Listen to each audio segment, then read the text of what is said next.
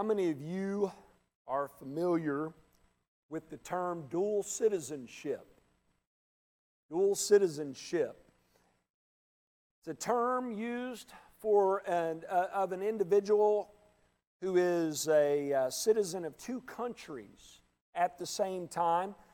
Certain countries of the world, they acknowledge and they honor dual citizenship, others do not. The United States do, and, and a lot of the time it happens immediately. For example, if, if a child is born into this country by foreign parents, he or she become citizens of two countries at one time. That's, that's dual citizenship.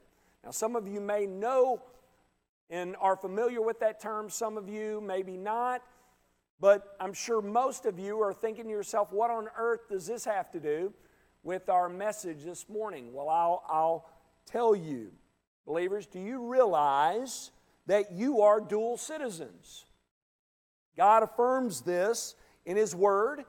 He says, You and me, all of us, all believers, have dual citizenship. We are citizens of this country and we are citizens of His country. So if you're here this morning, if you're listening online and you are trusting in Christ alone for your salvation, you have dual citizenship.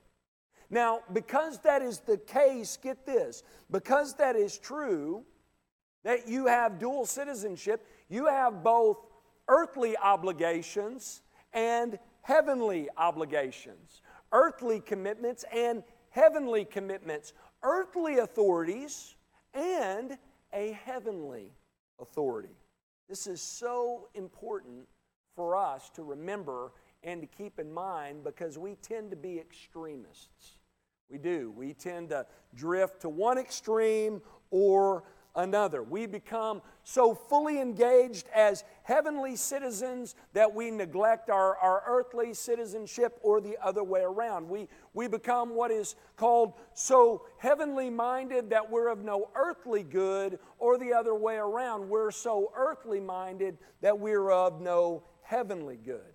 If you have your Bibles, turn to Romans chapter 13.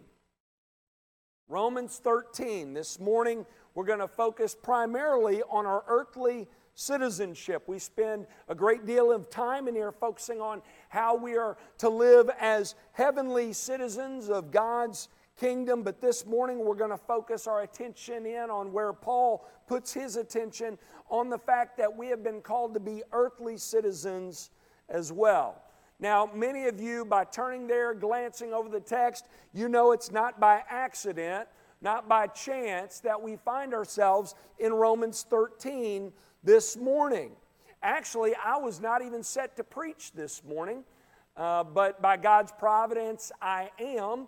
And uh, we were supposed to start our, our missions series, which we will start next week. I prepared one sermon on Friday and then woke up on Saturday feeling led to preach Romans 13. So I, I changed the script a little bit, which is why you'll notice in your scripture reading it doesn't really match the text because it was supposed to be for another text, okay? So that will explain that. But I just thought where we are as a state, where we are as a nation in our world today in the church, that Romans 13, a good dose of Romans 13, would be good for us, okay? In this text, the Apostle Paul, writing under the inspiration of the Holy Spirit, he is writing on what our perspective should be when it comes to government and our governing authorities. You know, there are many that say there are two topics you should never discuss religion and politics, and we're going to do both. This morning, we're breaking both of those rules, and actually, we're going to talk about the relationship between the two. So buckle up, all right? Get ready. Romans 13.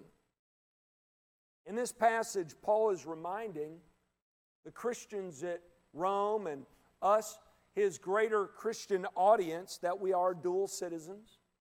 In the first seven verses, Paul tells us what the role of government should be in our lives as believers. And he is going to answer for us how big of a role government should play in our lives. That's a debate we often have, right? Well, Paul's going to tell us, believers, this morning.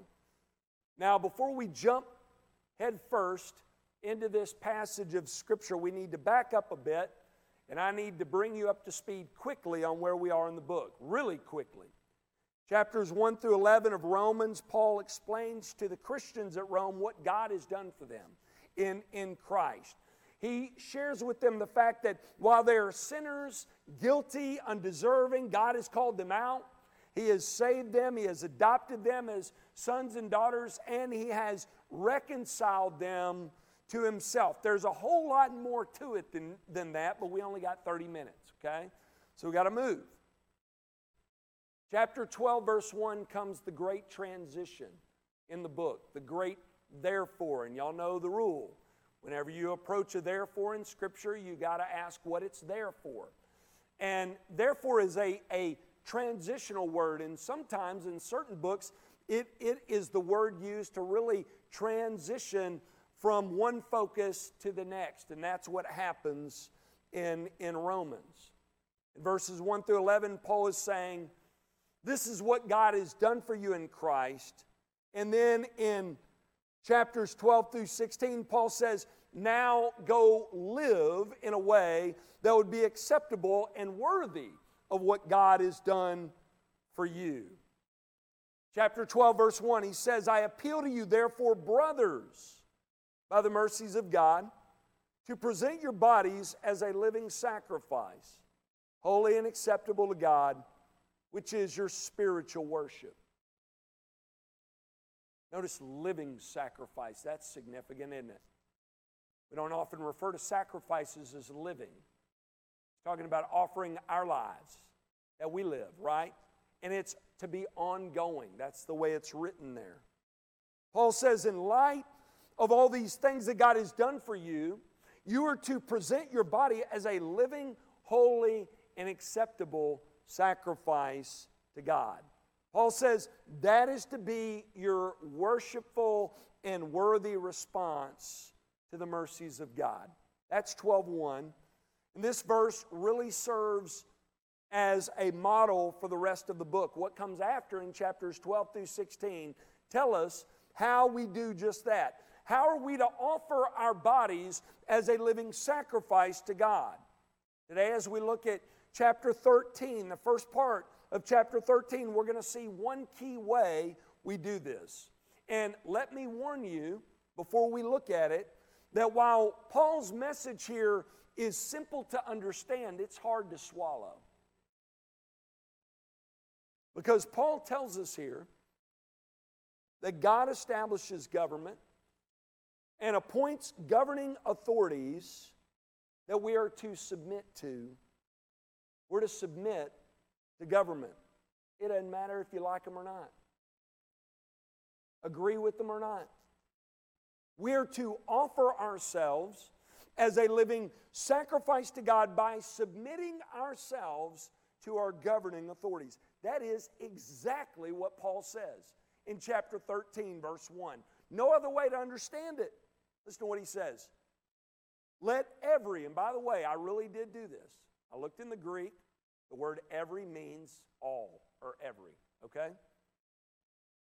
Let every person be subject to governing authorities. You see, simple to understand, hard to swallow. Paul gives a command here for all people everywhere, believers included. They're to submit themselves to governing authorities. Now, there's a bad word in this verse. Do you see it? It's the S word submit or subject. People hate that word in our society.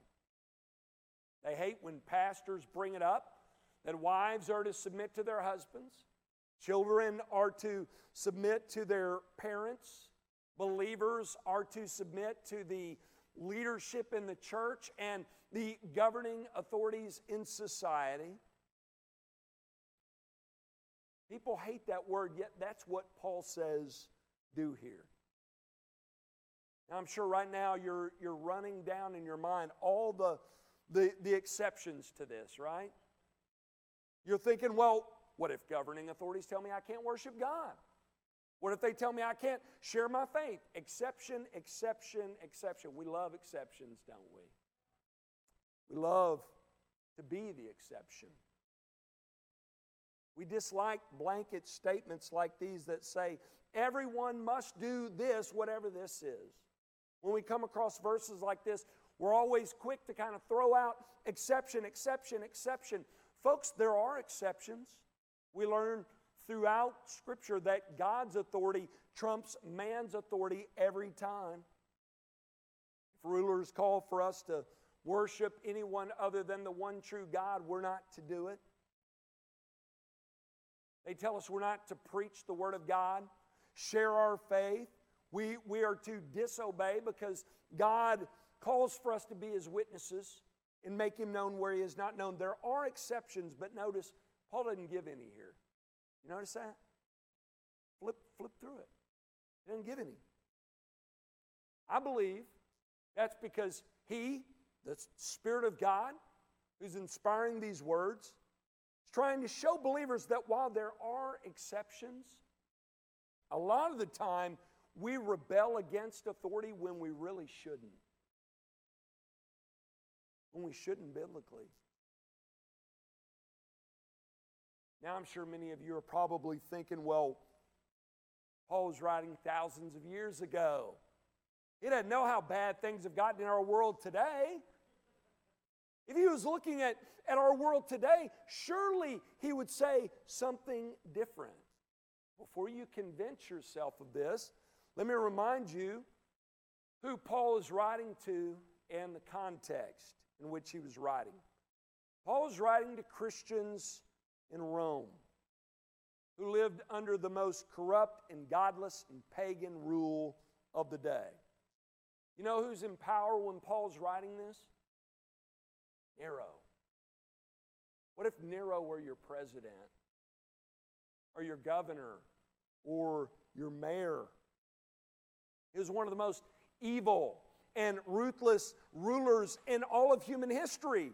He was such a tyrant that he earned the nickname, believe me, he earned it, the beast. You know what he did during his time in power? Made everybody wear face coverings? No. He killed Christians. He had them covered in tar and lit on fire for lanterns for his garden party. He's a sweetheart, isn't he? He would dress them up in animal skin and have them devoured by wild animals. Not only was he evil, but the empire which he ruled was also wicked. In, in first century Rome, black magic and sorcery were common practice. Emperor worship was required. Sexual immorality was, was everywhere, and it wasn't just happening behind closed doors, it was out for the world to see, your kids included. Most every event offered in ancient Rome had ties to paganism there was also little concern for human life in ancient Rome. While killing a Roman man was a serious offense, killing one's child was common practice then too. In that day, it was said you didn't have a child, you took a child.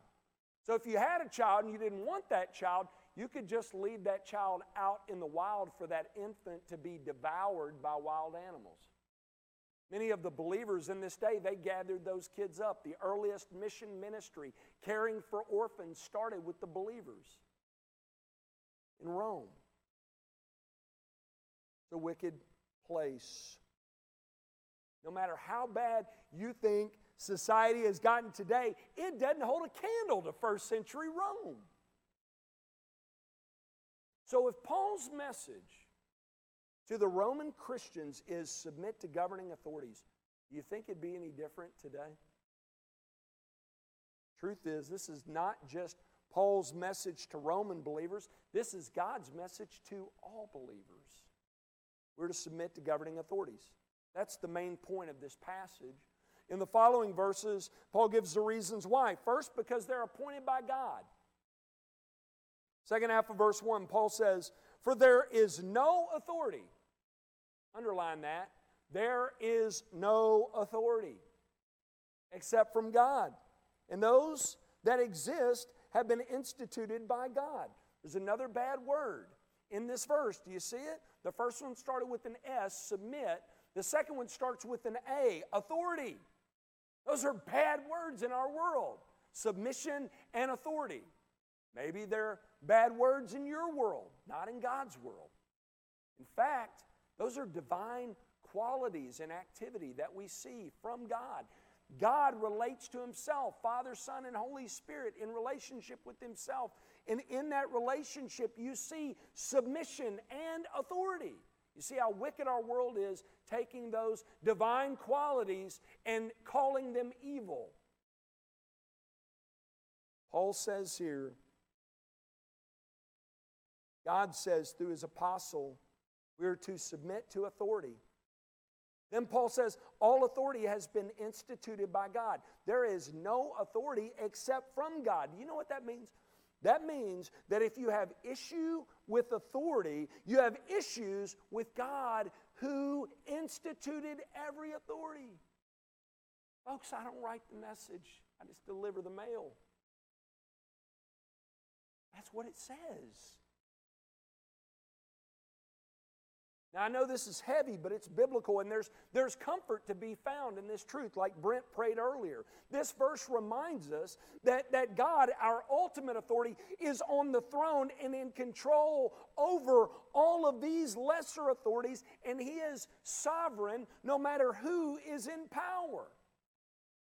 Behold, how awesome our God is.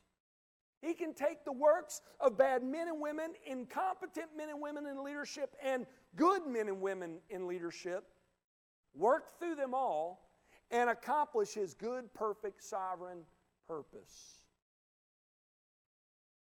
You question that, just read the book, read the Bible, study church history. It's a story of God working in this way again and again and again.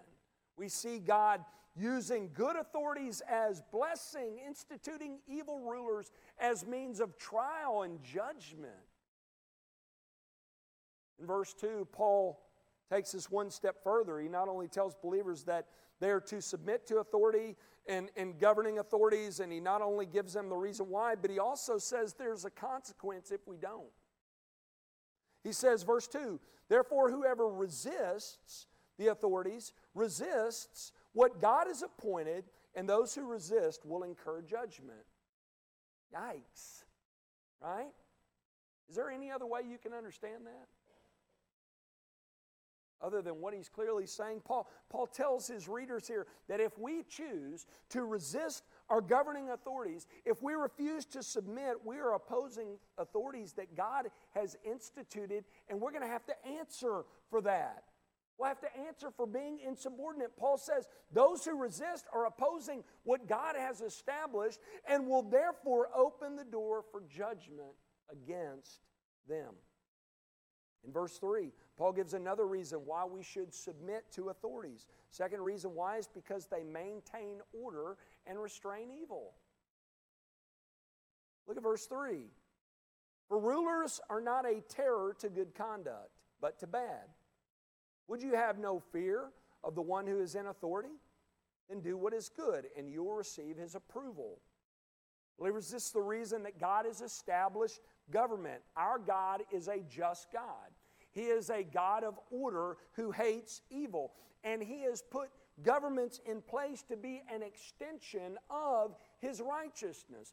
Government is meant to bring order and restrain evil. Now, does that mean there's never a bad apple in the bunch? Of course not.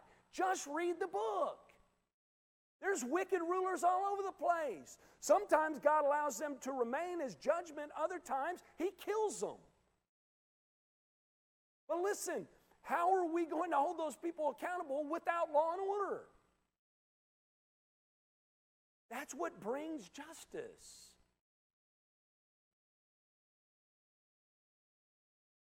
Government is an institution that God has given us in order to maintain justice, Paul says. That's why we should show support for, submit to, respect our local and national authorities, and we're to do all that we can to maintain the order they provide and pray that God would do what He always does, which is carry out justice above that, right? So Paul says, submit to authority. Why? Because it's established by God, used by Him to bring about order and restrain evil. In verse 4, Paul gives another reason why we should submit to governing authorities. Third reason is because they are God's servants. No, you did not mishear me. They are God's servants. And for those of you who think that I've selected this because of the previous administration, go back and look at the sermon archives. I preached this same message in 2012. Different administration in. Doesn't change the message. Right? Circumstances don't change God's word. We believe that here at Fellowship Bible Church. Look at verse 4. Paul says, For he is God's servant for your good. But if you do wrong, be afraid, for he does not bear the sword in vain. For he is the servant of God. In case we didn't get it, he tells us again. An avenger who carries out God's wrath on the wrongdoer. Notice first that the governing authorities are referred to as servants of God. That Greek word is diakonos. It's where we get our word deacons. So they are God's deacons. How about that? God's ministers, God's servants. Again, you may not like that. There's nothing on earth I can do about it. You have to take that up with God in your quiet time.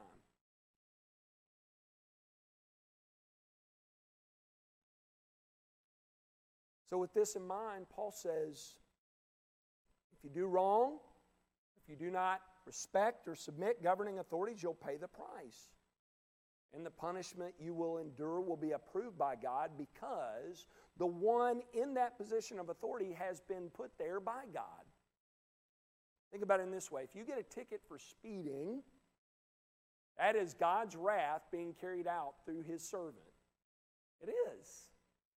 Probably never thought about how you apply Romans 12:1 by abiding by the speed limit. When you do that, you are offering your body a living sacrifice to God in the way in which you abide by the laws set up by God's servants that He has put in place. See how all this applies? When you buckle your seatbelt, you're fulfilling Romans 12:1. Some say it's my life. I want to risk my life and limb, I'm going to do it, and I'll leave my seatbelt off. No, the law says click it or ticket. Meaning, if your seatbelt is unbuckled, it happened to me recently. Doesn't matter what you say or what you declare, one of God's deacons is going to make sure you pay.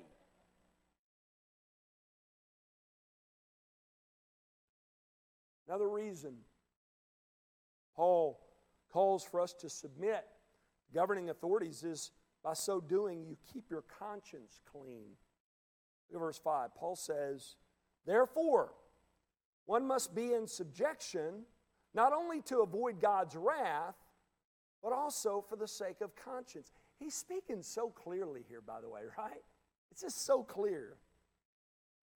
In verse 5, Paul says, you must be in subjection. You must submit to governing authorities, not only to avoid God's wrath carried out by his servant, but also to keep your conscience clean. Paul says here, you need to obey the law for conscience sake. You need to live with a clean conscience by not oh, obeying the Lord, by not only obeying the Lord, but also because you're obeying your governing authorities. That's the way we are to, to live as Christians. We are to yield to government. We are to submit, live in subjection to our governing authorities. Verses 6 and 7, Paul ends this passage by, by giving us a real clear and simple application of what this looks like. He says, For because of this, you also pay taxes. Amen? Man, I'm not getting anybody get me lunch today. For because of this, you also pay taxes. For the authorities are ministers of God. There it is again, attending to this very thing.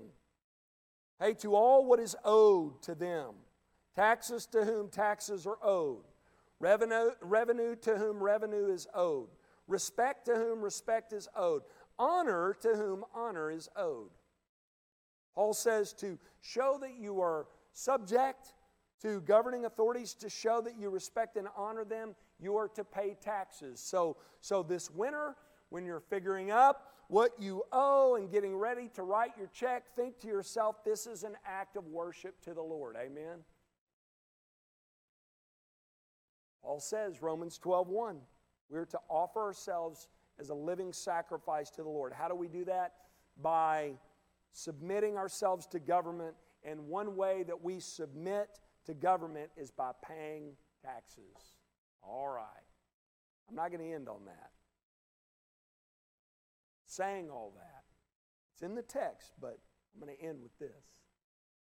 Saying all that, let me say this. Well, we've been talking mostly this morning about how we, as heavenly citizens of God's kingdom, live our lives as earthly ones. Know this the future hope of our country and world, our, our nation, our state, our nation, and our world, your future, it's not ultimately decided by these governing authorities, whoever they may be. Though it seems that might be the case with the Facebook post you read and what the talking heads on the media say, it's not the case. Many hear a message like this and they say, No, I must resist. I, I can't submit because my future might be in jeopardy. Believers, your future is set, it's secure. Our future will not ultimately be decided in the ballot box or in the halls of Congress or with any particular ruling by the Supreme Court, not in the hands of whoever our president may be. While we're to do our civic duty, we're to vote like Christians, we're to make decisions working in and through the system that, that God has put in place. Our Savior is not, nor has He ever been on Capitol Hill. If you're looking for a Savior on Capitol Hill, you're not going to find Him. He's not there.